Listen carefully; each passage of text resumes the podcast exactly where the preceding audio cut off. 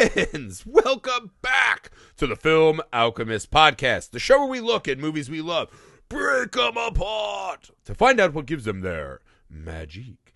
I'm your host, Josh Griffey, joined as always by my co-host and whitest man in New Orleans. Alex Dandino. That'll make sense in a moment. Uh, before that, some Oh, business.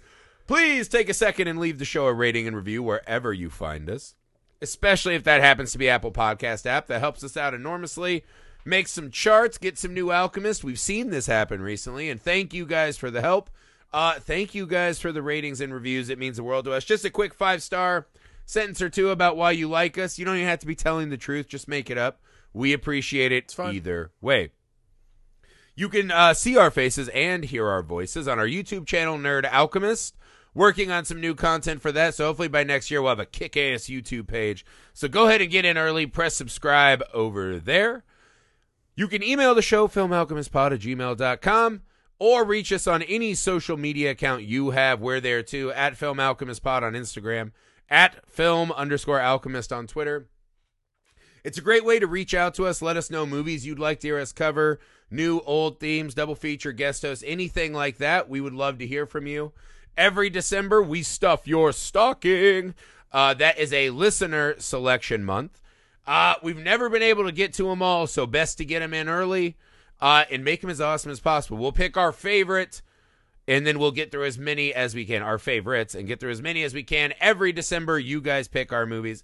So that's a great reason to get a hold of Always us on socials or filmalchemistpod at gmail.com one more time.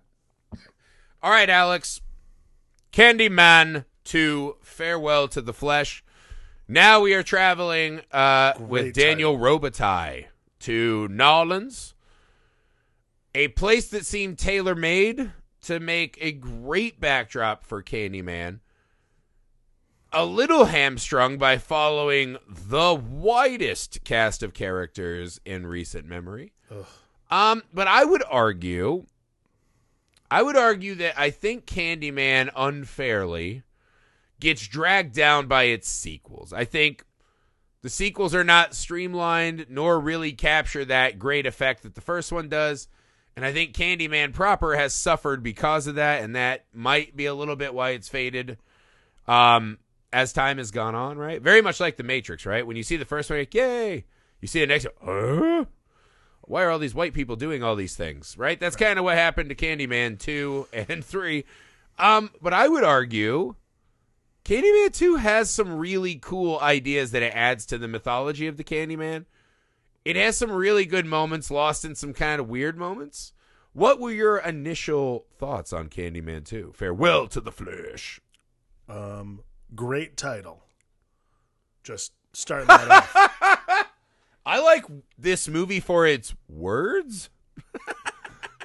I the title is very grabbing. Like I actually was telling you before the pod, the first time I remember, I didn't even know there was a sequel to Candyman until um, when I was a kid. I actually bought a comic book with the poster. Um, that's it's on the the Wikipedia or the IMDb page. I'm not really sure which, but It's like a honeycomb with an eye poking through yeah, it. It's and cool. uh, Kelly Rowan is on there, and she's like like she's like longingly looking off to the side with like a bee in the corner of her mouth. But um, I remember it from the back of a comic book I bought, and that was like my only. I I thought it was just like another thing. I had forgotten about it until much later on in life. I'm like, oh shit, that's an actual sequel to Candyman with Tony Todd It is. intact. So, yeah, I uh, look. This is not my favorite sequel we watched for this month.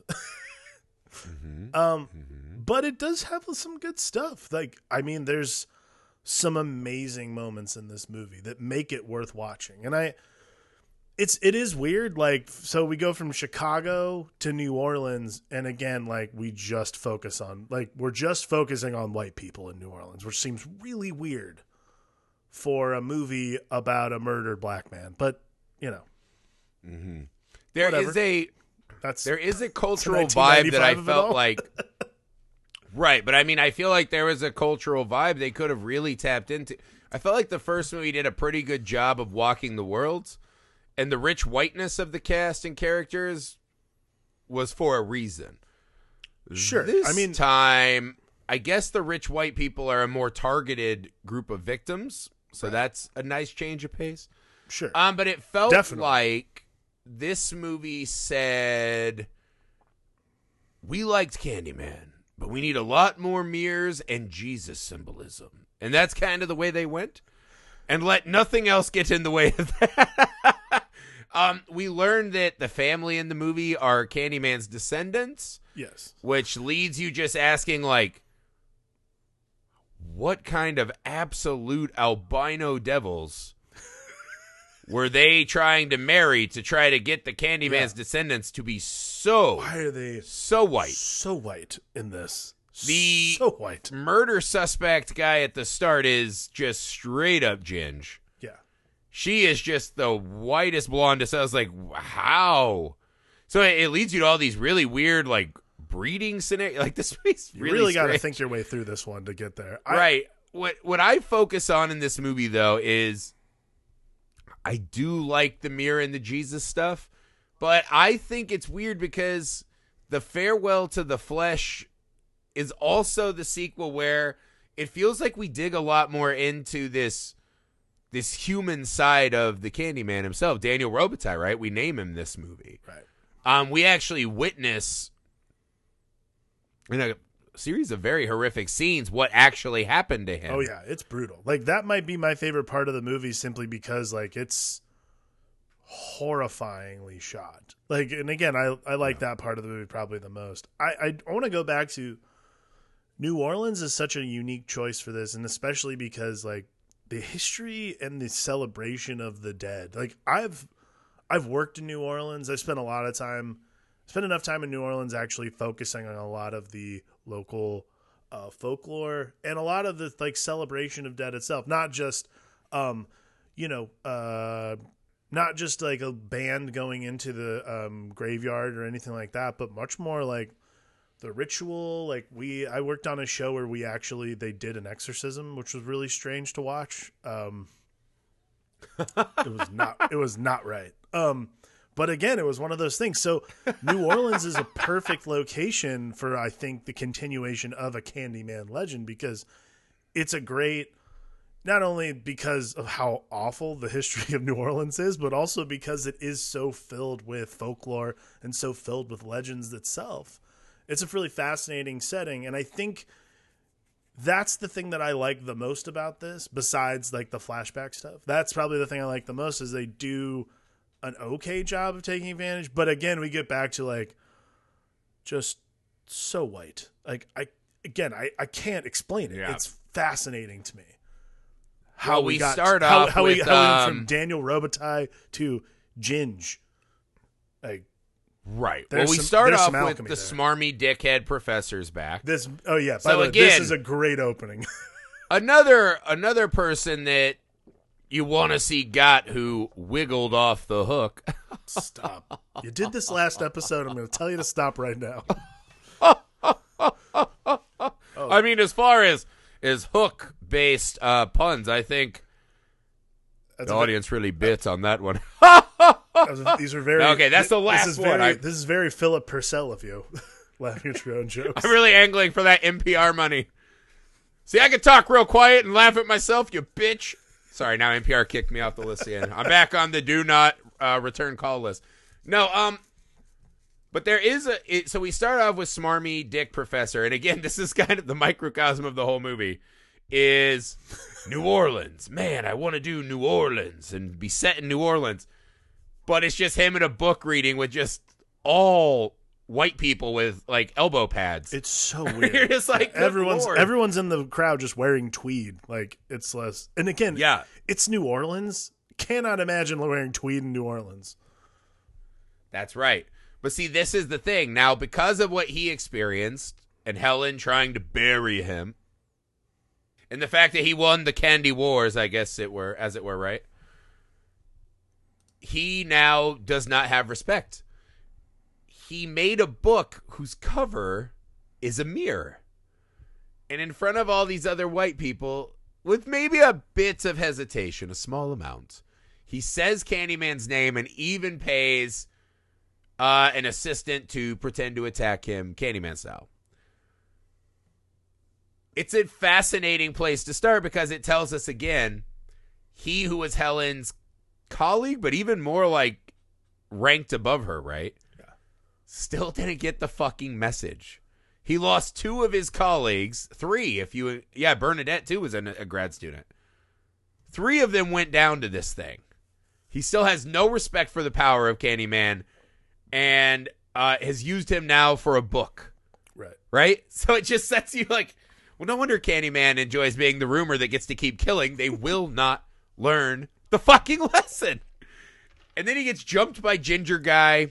He's in a bathroom. He gets got, right? What do you make of? I think this one starts to play a little bit with why and when Candyman appears. Why does Candyman give him the rope? And let's take out the caveat of bad and convenient screenwriting. let's try to really think about what this movie shows us and how that can be applied to how Candyman operates. Right.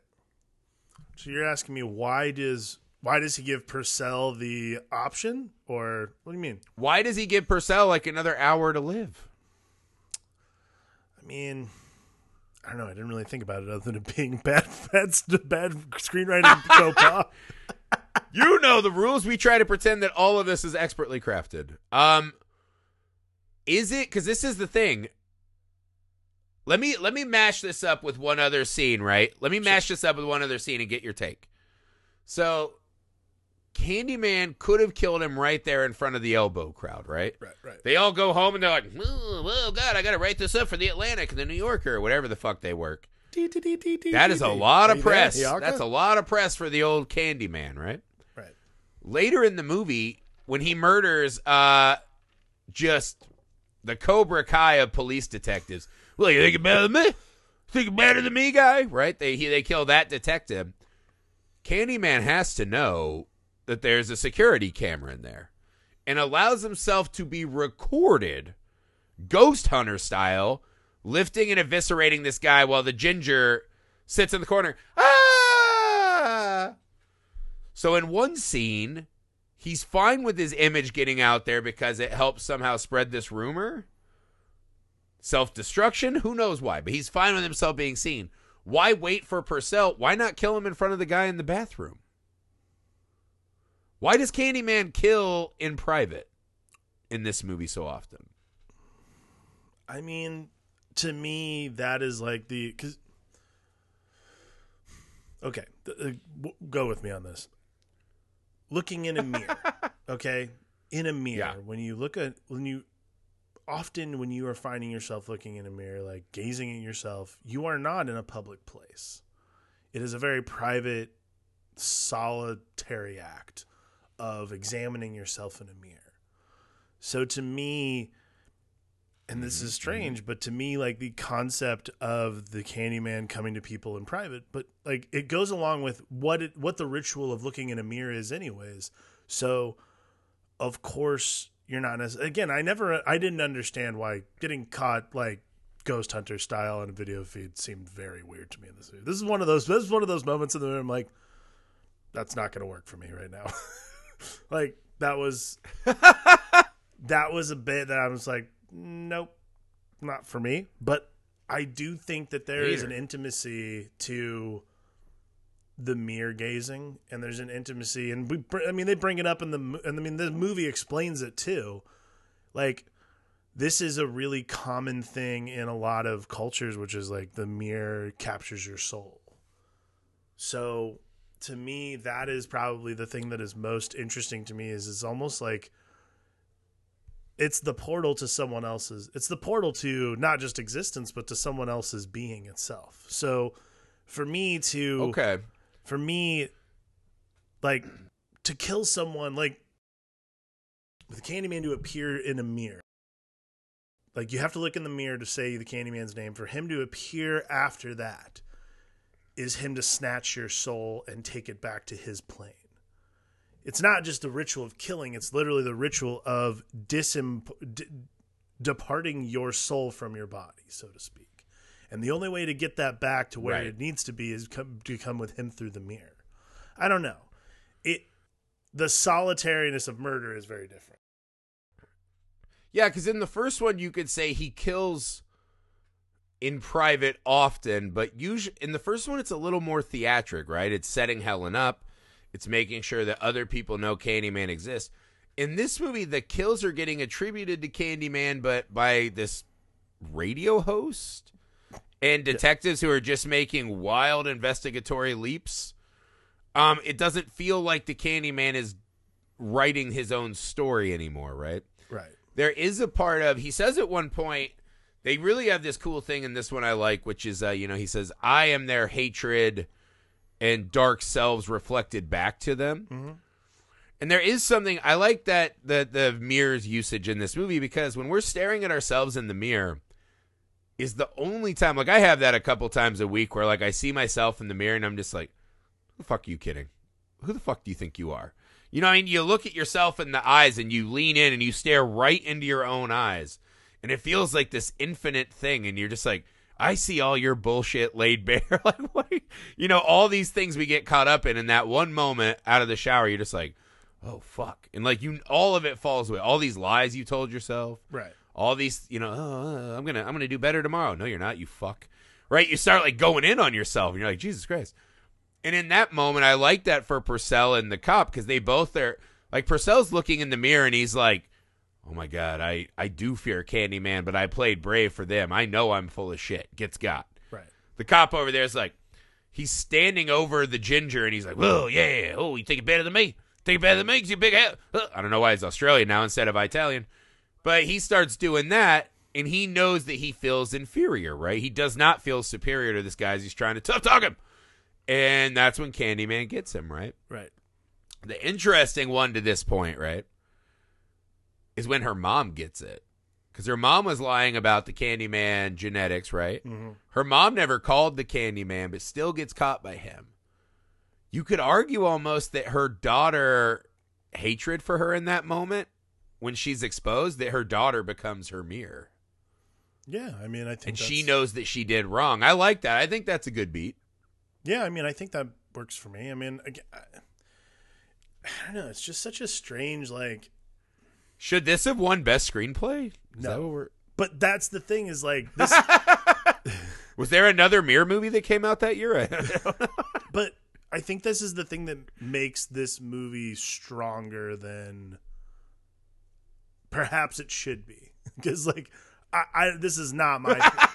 again, there's a lot of parts about this that don't make sense to me. That are just sort of like kill for kill's sake. it has a snowball occultist. What do you want? Okay, I'm not kidding. But like what I'm saying is, is like there's a lot of elements of this movie that I think are attempting to capitalize on what made the first one so great. And there are bits in this that are wonderful because they do such a good job of they do such a good job of honoring the first one and bringing this sense of I think the sense of history that has to come through and especially everything that like I- don't know. It's a fascinating kind of movie because it shouldn't work on a lot of levels, but as soon as you get deeper into the mythology and the history itself, I still can't believe I'm engaged because we like we said, how are these people so white? And yet I'm still engaged in this sort of like weird mythology of like it working. It's bizarre to me. It doesn't make any sense. There's a lot of like. Let me just rattle off like four or five bizarre things. Right. Uh, one. Why is Matthew seeing Candyman and drawing him in art class No idea. when he by the end of the movie is involved zero percent in the narrative of this film? It happens. Zero percent. like literally has no effect. Uh the snowball occultist. That was kind of cool, but like, all right, that's very New Orleans, maybe. Um, why does the mom want to fuck her husband so bad? Uh, the mom seems to hint that perhaps the Candyman gave her cancer the day it killed his father. like, there's some like, there are some moments in this song I was like, huh? like I, I was a bit baffled. Um, Right. yeah, the detective work's not good. She just pops up in a murder, and they don't accuse her the way that they accuse her brother when her uh, stud muffin husband's body's ripped apart. That weird cutaway to people just fucking on the balcony during mon- neither. Anyways, neither here nor there. None of this matters per se. Uh, there's weird things that happen in this movie. I'll tell you the moment in this film where I was like, "Oh fuck yeah, I love this thing." Right? I guess I, I love this scene personally. I don't know that the whole movie works all the time, but this is a really cool riff that they came up with. When we finally see the painting that Candyman did uh, of his his love, his betrothed, I thought it was so fucking awesome that she was holding a mirror and he painted himself in that mirror. I thought it was a really cool painting. It tied together this idea that he he thought he had overcome all these obstacles and barriers that would have been ahead of him. That through his merit and his skill, he had won this woman, Right. had this job, had this wealth, had this talent. I thought it was a really cool concept that he he was in the mirror in the painting. So we can kind of see where his head and ego were going. Right. And then he realized he was not in a better world. So you mix that with we get to see these scenes of what happened to him as he's showing her. So we have to assume that this is kind of an inverted mirror version. Mm-hmm. Right? Even though we know what they did was bad, maybe they're a little more cartoonish now. Like, do we believe they really said sweet for the sweets and all these like branded things? Her running away with the mirror, forcing or as in perhaps she's the one who kept him alive as this like plague of bees came. I thought that segment of the movie was a really cool addition to the mythology. Yes, I agree. Uh, I, the thing actually, the thing I liked the most, and the thing that I noted was um the the the daughter, the um the the because uh, Carol is it Caroline? Caroline's the the the the lover.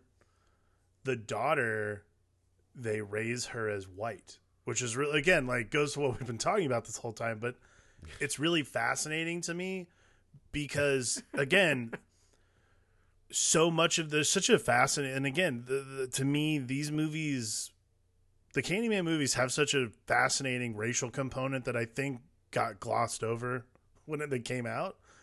But now we go back and we watch these movies it's much more interesting and much more fascinating because like the idea is that uh the daughter of uh daniel and caroline's like she's raised as a white girl so there's also this sort of like it also kind of starts to explain a Mm-hmm. And little then more she meets Powder and they shift the balance back towards but the lily white bastards they were in those flashbacks. but even I'd say even more I'd say even more interesting than that though is like it feeds even more into kind of like the Candyman like what we were talking about last episode where like Candyman talks about spilling innocent like shedding innocent blood.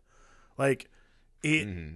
fuels to me a little bit more of this instance of like not only is it not only is Candyman wronged in so many ways by all these dickheads who like these dickheads who chase him down, chop his hand off, feed him to the beads, bees. Then on top of that, he loses this sense of self altogether because, I mean, obviously he's otherworldly at that point, anyways. But now he's not even acknowledged as a member of his own family. It's a fascinating, uh, it's a fascinating wrinkle to me because then no one is innocent.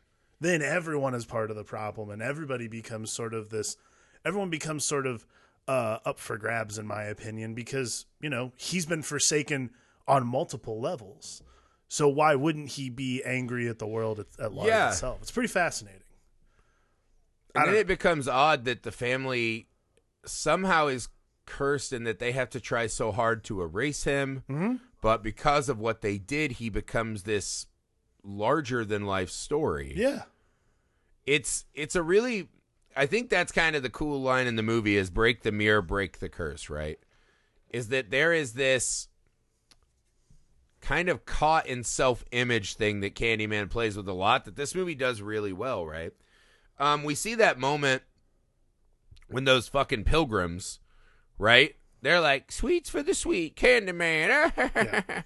And as soon as they see a biblical fucking swarm of bees coming, which was literally their plan, was to smother this man, Winnie the fucking Pooh style, and have those bees go at him. But when they see it, it feels so unnatural and horrifying to them that you get these these looks on their face of horror. Like they actually look like Yeah. for the first time they are seeing what they've done to this man. Right. Right? And in a way some of them might get stung and have like a small like connective pain like, "Oh god, Right. this is what we've done to him." Granted they just chopped his fucking arm off and then horrible horrible things they've done to him, right? But you see even a moment where they're like, "Oh fuck." Like he is reflect he is a reflective surface to them in that moment. Totally. When they see the daughter run out, right? And she's crying for her lover right. and they're like, "Could she even look at you?" And it's like, "Well, she's right here. She's doing that right this second, Right. right?" And they hold the mirror up to him, and it, it's just this constant. They are trying everything to get out of what they've done, right? I thought that was kind of cool. Yeah. Oh, I will. I will laugh at two other moments. I thought this movie has two of the greatest reaction shots in movie history know and I'll see if you remember them, right? So one of them is when the, the old lady's like, "Go away, not you can't come to my apartment. She's sick. She needs rest." And the you know lady saunters up, our blonde hair lead lady. She saunters up and she sees it's the two kids in her class, right? A girl and a young African American boy. Right. And she just goes, "Let him up." And the mom goes, "In here?" like with a question, and her face gets like like she smelled a diaper. And I was like, "Man." In like here? really giving away the twist that you were going to be a not cool racist at the she's like, in here i was just like well you you jumped your twist ending there and Oh, the God, other one i love was um when she runs up right to the priest who just seems like a pretty good guy pretty good dad whatever and she comes up and he's like you know his son's missing that is traumatic and she just goes I summon Candyman in front of Matthew, and he just does the. And you can just read that this piece of shit in that side, this bitch, right? As he like turns his head in sighs, I was like, it's the fucking best acting in that whole movie oh, because it's that one. He's just like Jesus, give me the strength to not strangle this piece of shit who literally summoned Candyman in front of my child uh, to stop a fist fight between twelve year olds. Probably the best acting in the whole movie. I loved it. Oh Lord, give me strength. Give me the strength. and then the fact that the dad's like, "Oh, you're going after my son? Good luck. I'm going back to sit in the church." That, uh, that- oh my god! literally, I, I'm not laughing. the movie is worth watching alone for those two reaction shots. They are beautiful. Yeah, but oh god, please don't let me have to deal with this. Oh my god. Yeah, I mean, ultimately, the, the movie is. I don't know. Like, it's such a fascinating thing. Like, and then you get into sort of the. I mean, I guess it's Catholic because it's Ash Wednesday, right? So that's that's Catholicism. I'm Catholic. I should know this. Um, but you get sort of into that kind of stuff, and it, it again, like none of the mo- none of the first movie co- covered anything religious, which I thought was again I, is a weirder thing to me about going to New Orleans is to me New Orleans is about the folklore and much more about I wouldn't say voodoo, but at least more local religion than it is about like Right. Christianity. It's it's an odd mix It- though because it it is weird. these like really weird superstitions and partying built on this pile of tragedy and Yeah. like original sin, right? Like New Orleans is a weird mix. Because they they get on this too, right? The Jesus thing becomes real. They hammer the Jesus imagery home, Very much. hammer that home, right? Yes. which I thought was a bit of an odd mix, right? Because it's you know Jesus died for all of our sins, which is kind of a why, and then we still commit sins. So does Jesus have to come back and like, does he have like blockbuster late fees for all the bad shit we've been doing? Like, all right, fine, whatever. And then Candyman just died because of our. It's almost the weird thing. The movie gets dangerously close to saying that Candyman brought it on himself. Right? Like, Yes. was his sin of being vain and a mirror? That's like like super the, the problematic. movie to me. kind of i think it's because it's a little ambiguous at the end and he's just like we have a journey to take me and your unborn baby I don't know why he's Foghorn Leghorn now. I'm not doing the good with my going voices. on with the accents right now? Good lord. I not and Tony Todd has such a great voice, but I'm just not doing it justice right now. But it's what was the journey? What was the fucking plan? Why? But then it's like, all right, I'm getting nitpicky here and there. Like I don't understand anything that's happening or why. But I like the idea because I when she snuck into the ghost house, I'm like, well, that's not a very well guarded mirror that anyone could have just accidentally broken with a beer bottle. But he just says like, be my witness, right? Right. That is an important Right. connection to the Jesus symbolism again too, right? Like you have to witness this and know what had happened Right. To make this movement great. I mean, I think the Jesus thing's a little tortured. It reminded me of because Candyman kind of had that Passion of the Christ scenes where my mom and dad are like, "Let's just go watch Jesus get his fucking ass kicked for two hours. Yeah. It'll make us better Christians. That way we can skip church. We'll hit the Wednesday night matinee and we'll just see Jesus get fucking beaten on." Yeah. like it's a UFC fight with no referees, and we love Jesus more. And that's kind of what Right. I mean, you're like, oh, that's Candyman too. That's what you want to watch, Well, mom, but just the less cool version of that. I mean, it is interesting because it's like a convalescence of religious imagery where, like, they have him, like in the flashback, they have him pinned down and he's obviously, his arms are outstretched because they're about to chop one of them off. But, like, even more so, it's original sin, it's. G- it's a sacrifice of Jesus. Like it's all these kind of really specific it's all this really specific imagery that's really easy. Like I think that's the other thing too, and the thing that I liked the most about Candyman the first time I saw it was I liked that I didn't know enough.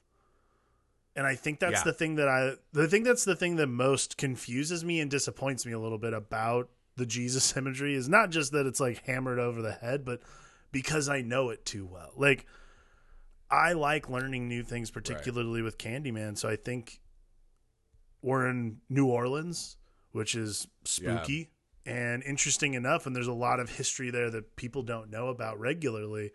So I thought that bringing that element in didn't really do much for me. And I think, It, but okay, so does it work for you on the level of these people whose life was rooted in were good Christian people being the ones to then fucking pulverize this well, guy? I think that's what I'm getting at. Like to me, it feels.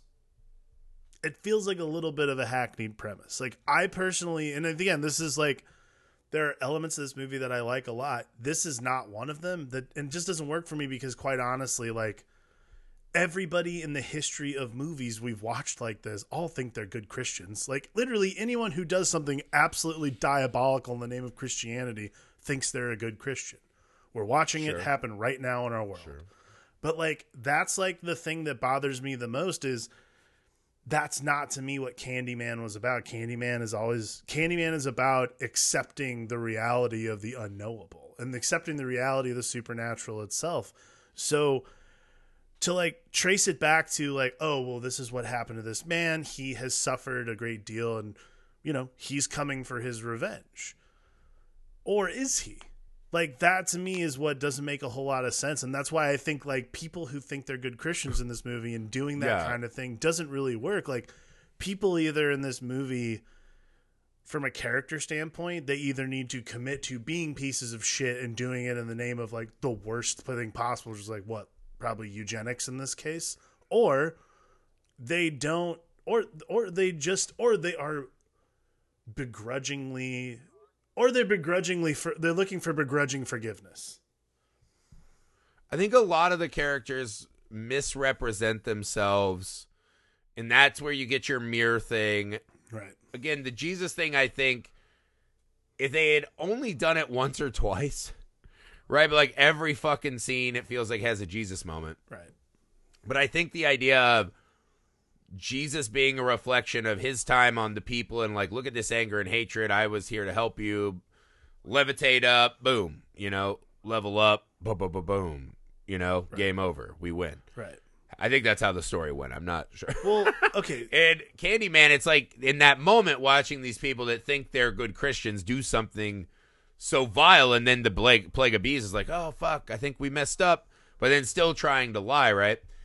I again, I have no idea why she and her baby need to go on the journey with him, like what that's gonna be, but I love the idea of him, Candyman now, as a ghost in our modern times, right? This specter, this reaper, actually weeping. Right? Like that's a that's a really cool scene and one that we don't get from a lot of our horror movie big baddies.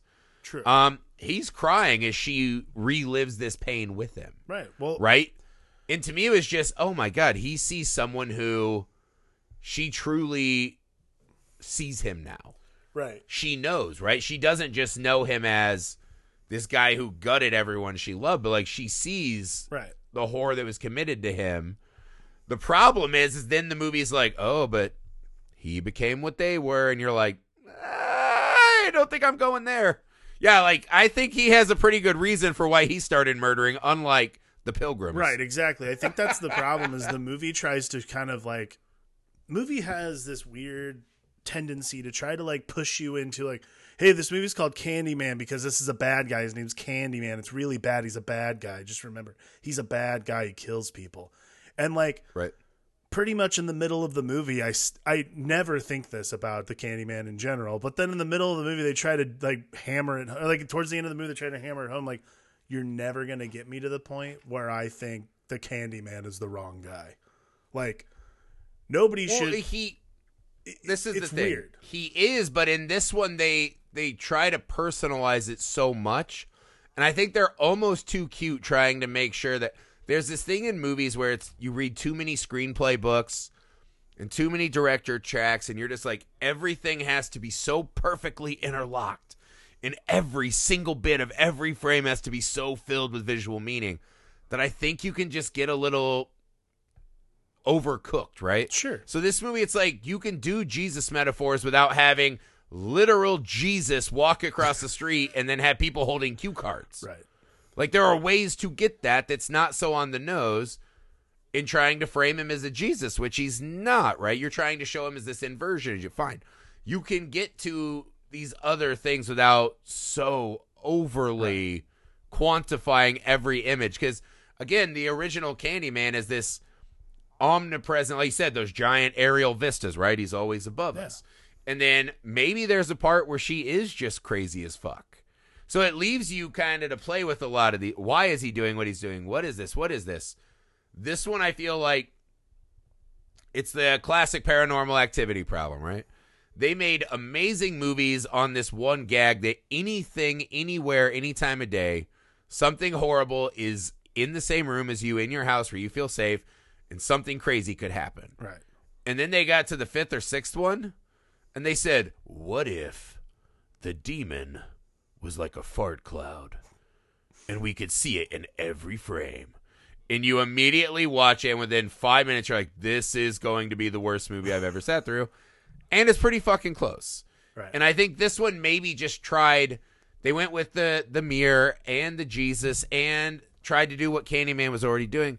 Maybe just a little too much of that. Maybe, well, especially in a town like New Orleans, play with voodoo. Right. Right. There's a scene when the white people are going fucking tourist, and I was like, that's how I felt. I felt like I was a tourist with white people telling me shit that I could have gotten better info. to me, there's a there's a good movie. I don't think Farewell to the Flesh is a very good movie, but there's a good movie in there because I think there's pieces of there's pieces of intrigue that actually matter. Like there's the subtext of racial inequality in New Orleans. There's a subtext of wealth inequality in New Orleans, which is hmm. fascinating. Like it's one of those things. It's one of those things that's Are you referring to the last shot where she's like, "Oh, good, that unsightly slave quarter got washed away, so I won't have to remember how shitty my family." Jesus was." Christ. I was like, "Wow." Like that was really Yeah, that's some white people but, shit. Like, that's one of those. But that's exactly what I'm talking about. Like there are things that carry over from like the original Candyman, like those like sort of uncomfortable conversations that we don't want to have to have. That become part of the conversation when this movie is when these characters start discussing this movie or the like mm-hmm. the conceit of the film in general. So these uncomfortable pieces start coming in, and I think what Farewell to the Flesh does and doesn't understand that it's doing is it's literally trying to like like wash that whole thing away and be like boy he's a bad guy right? He kills people. And it's like that's not the point of this character. Like it's a vengeful spirit. Right. it's uh it's interesting i was reading um I was reading a little bit about like Virginia Madsen because this was not supposed to be the sequel. They actually turned down Bernard Rose, the original writer director. They turned down his sequel idea completely, and like she said that Bernard Rose was trying to kind of turn him into like essentially like an African American Dracula was the idea. Because again, it's large it's a mo- it's a monster myth. It's one of those things that like it follows you, it lurks in the night, it keeps it's right around the corner. So to me, that is always what Candyman is because Praise off your life force. Yeah. it not only that, but like Candyman is also one of those things. It's like you stare in the mirror and like like you and I have both talked about this. I don't have the guts to say that five times in the mirror. Do you? Because I don't. Fuck that. Fuck no. Fuck that. I don't at all. That no. it's it's the it's the idea that it's constantly driving at you. And I think the thing that Candyman 2 almost gets but totally misses is that the force of curiosity and the force of the force of curiosity and the force of uh, the unknown collide so effortlessly in the first one. And then this one they almost get like smashed together to to the point where there's no pieces it makes me Yeah. it's it's kind of it's it's a weird thing and then on top of that there's also a lot less It has a bit of that like Scooby Doo quality where it's just Yeah. like, oh, it wasn't a flaming head ghost. It was just a mean guy in this Right. old house. well there's also there's and there's yeah well there, there's another element a lot of the um the kills are not as I, I again like it's the same kill every time. He punches through the back Right. and like pulls out the C7 vertebrae. yeah the kills not nearly as elegant or interesting and like What what I think I don't know. really though, one of the things that the the Black Dracula is kind of a cool idea because I get that, but even more than a vampire, right? I think what this movie doesn't do, which is so fucking strange because it's right there the whole movie, is the first movie has this this bit of uh wish fulfillment whore in it, right? oh sure where Helen so wants to be right and do this that she's willing to exploit people, this and that. And it's this perfect allegory, right? And so the people who end up getting hurt, while not, he even, I mean, Candyman says they're innocents, right? They are hurt because Helen was willing to hurt them first, and she paved the way for Candyman. So all the things he's doing and the bad he's doing are spawned from Helen's inner inner sins in a way, right? Her desire to be famous and powerful and she she doesn't real I mean they talk about, "Oh, the cops don't do anything. I got hurt and they were there. They didn't help those other two people." And it's like, do you really give a fuck about that? Like, really? Are you going to go make a difference, Helen? Is that what I'm to fucking believe? right I don't, right? And so I think that is where this one misses is I I like the idea of the mirrors and having these people draw out their inner shit and let Candyman use that against them, right? That's kind of a Freddy Krueger trope um, that he does to a more cartoonish effect, but I think could have been really cool for this one. Or Farewell to the Flesh, it feels like Candyman is so bonded to that flesh, right? He's bonded so much to that moment that he becomes less this original sin apparition and more of just this guy who keeps reliving that trauma over and over and over and over and over. well And it just makes Candyman feel smaller and less mysterious at times. Right. I mean, I think that's like to me the revenge ghost, revenge ghost, and the revenge fantasy that follows all make sense to me. Like, mm-hmm. but I also agree with you. I think I feel like that that that's pretty thin. That lasts very that lasts not for very a very long time. And I mean, I think even giving him the proper backstory like they do, like the problem, the biggest issue I have with this movie is in giving him a proper backstory altogether and giving him the flashbacks, the whole deal. What you do is you you expose something that I don't think needs to be thin, but you make it thin by giving it but by giving it sort of this weird life. I'm I'm not sure how to describe it, but like Here, here's how I would think. I get what you're saying, but what I would do. So in the opening, when we're doing Smarmy McPonytail, don't need to hear his fucking spiel or see his carrot top prop comedy set. You know what I mean? Right. When he's doing his slideshow, how about instead of a slideshow, which no one's ever wanted to see, put all that Candyman shit up front, Yeah. right? And then when Candyman is on screen and Tony Todd is just fucking dominating every scene he's in, don't flash back. Yeah. Let Tony Todd walk and emote us Yeah. through that moment, right? Right. Then we've already seen all the shit. Right. We've seen his his past, which is fine. I'm fine with seeing it. I thought it was great, right? Just don't every time Tony Todd is speaking and sucking me into the screen the way I want to be, don't cut to something that is I mean, cuz that's the thing. Once you're on your sixth like, oh, they're they're still putting bees on him, they're still calling him names, it it doesn't have the same effect right. I mean, because we've already we also already knew what that they had done to him from the first movie. Now we're seeing it, but that's why I'm like, so give that one run and make it more cinematically impactful, Right. and have its own little arc within that short segment, and then let Tony Todd just be the leftover hatred and vengeance and Right. depression and sadness, well, and I think that's the way Candyman should have been. It's interesting you put it this way because I, was actually thinking about because that flashback, and again, this is Tony Todd's is an incredible actor, like He's fucking unbelievable. unbelievably amazing. Love that dude. So if you do what you're talking about, which I agree, it's what needs to happen or what needed to happen. It's not 1995 anymore. Um, if you take the flashback stuff and put it at the very beginning, because Tony Todd does such a good job of, I mean, he looks younger, he looks more fearful, he looks like a different man. He looks like Daniel. And Yeah. then later in the movie, when he does that scene, he the darkness in his eyes, like I don't know how this man does this. And this is why I think Tony Todd's one of the greatest actors ever. But this like sadness in his face that he carries through the rest of the movie is not reflected in those flashbacks to the point where I'm like, that's a different man. That's a husk of a person. That's mm. what you believe is the real Candyman. Is like that's what's left, and that's what you're Dude, talking about. he weeps when she sees him. Yeah, I was like, you never see Freddy or Jason or Michael or Chucky or Leprechaun or Penraiser weep. right. She saw him and experienced, she for one minute lightened his burden. And for one flash or series of flashes, however long that moment is, another human being helped carry his trauma and his abuse. And he weeps. And that's that's the kind of shit because that's the thing. Tony Todd can look extremely menacing Sure. and he's a giant guy. He's six foot five. He just looks great on camera. It's all everything he does works for me. But that extra layer, right, where Tony Todd can at one point be this horrifying, vengeful spirit, but also you know it's coming from a place where you don't begrudge him that. You're like, maybe some people do need to get get got, right?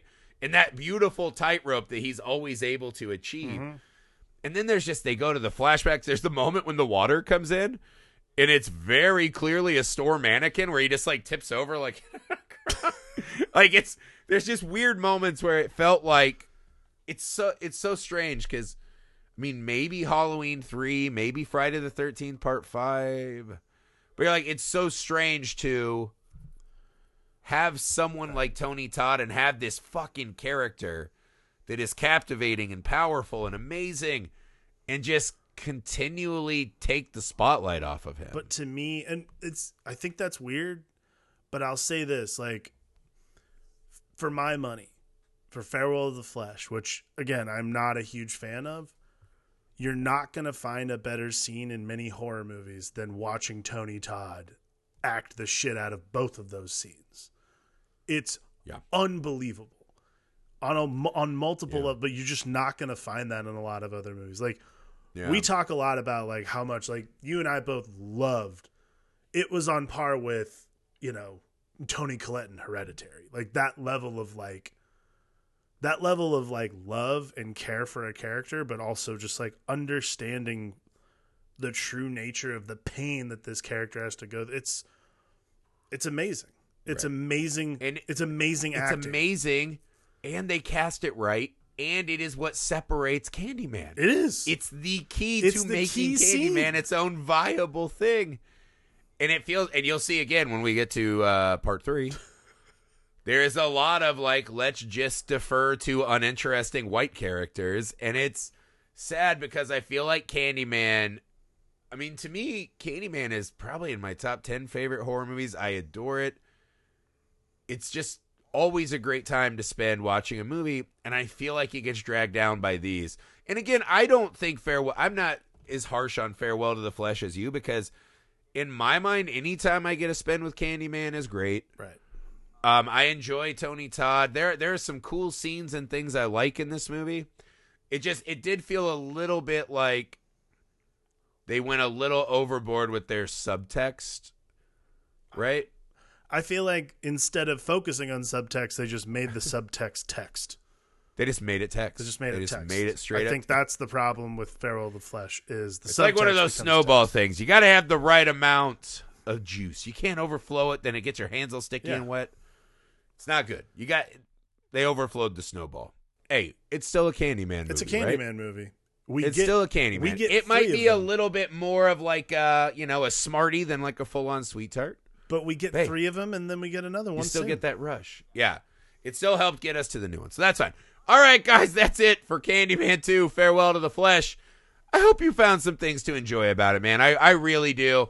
We'll see you again tomorrow for Candyman 3. We're heading out to uh, Alex's hive, the swarm of coastal elites, uh, t- to have our final Candyman adventure for a while.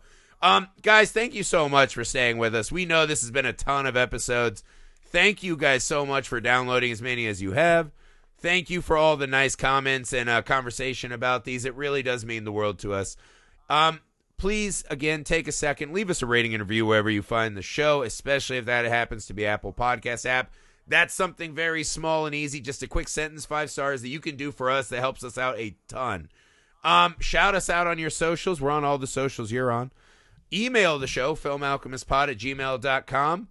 Uh, with movies you'd like to hear us talk about, there's still time to get in for our December We Stuff Your Stocking uh, listener selection month. Already got one. Um, and as always, guys, just uh, a big thank you, man. This has been such an awesome journey.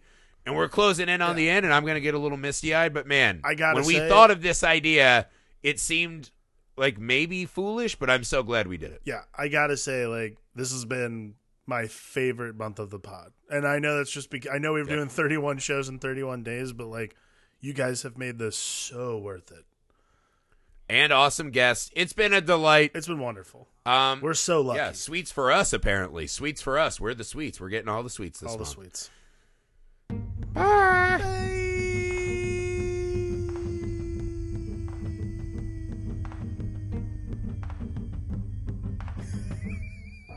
Good God, man. See, that's why I give you that preacher face. dear Lord, give me the strength.